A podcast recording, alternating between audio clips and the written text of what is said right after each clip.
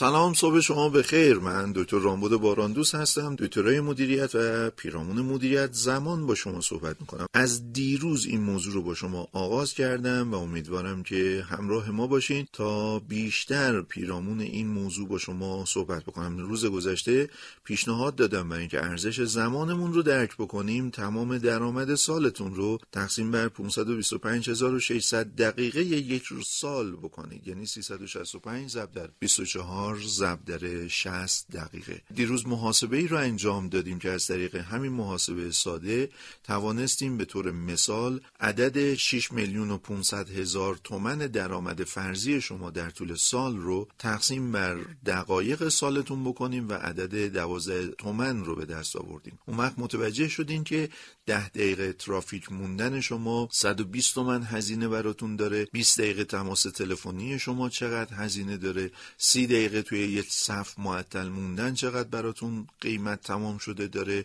و مثال های متفاوتی. یه تعبیر دیگه این حرف های دیروز که شما هم به اون توجه کردید با دقت این بود که ما می‌تونیم زمانمون رو صرف کارهای ارزشمندتری بکنیم. قطعا در زندگی ما پرداختن به امور مهمی مثل خانواده و مثل موفقیت هامون کارهای گرون و پرهزینه هستند که به سادگی نمی‌تونیم از کنارشون عبور بکنیم. بهتر اینه که اون دقایقی که داریم سپری می‌کنیم رو صرف خانواده بکنیم که گرونترین بخش زندگی ما هستند از دست دادنش دیگه قابل جبران نیست. یا دقایق گرونمون رو صرف موفقیت هایی بکنیم که اگه از دستشون بدیم دیگه زبانی برای جبرانش نداریم. یاد یه جمله از یکی از اساتید خودم افتادم.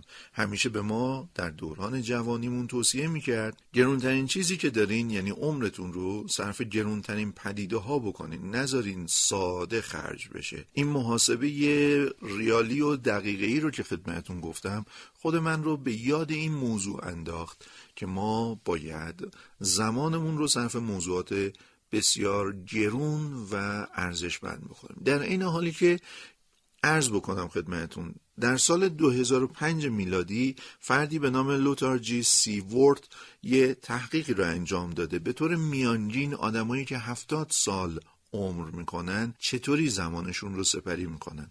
در هر کاری که هستین در هر حرفه‌ای که هستین در هر شرایطی که هستین چند ثانیه‌ای به این عبارات خیلی خوب توجه بکنید. آقای پروفسور ورد در تحقیق خودش مشخص کرده افرادی که به طور متوسط 70 سال عمر دارن 25 سالش رو میخوابن.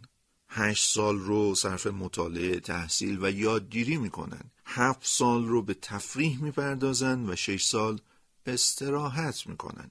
پنج سال به رفت آمد سپری میشه چهار سال به خوراک آماده کردنشون اختصاص پیدا می‌کنه و سه سال هم وقت صرف می‌کنن که این کارهایی که گفتم رو آماده بکنن. اگر جمع 25 8 7 6 5 4 و 3 سال رو با هم جمع بکنیم یه دوازده سال از اون عمر هفتاد ساله باقی میمونه. این دوازده سال همون دوازده سال طلایی که انیشتین رو انیشتین کرده پروفسور حسابی رو پروفسور حسابی کرده یا همه آدم های موفق دنیا رو به سمت موفقیت سوق داده. خیلی زمان نداریم زمانی که گرونه. فردا بیشتر در مورد مدیریت زمان با شما صحبت می‌کنم.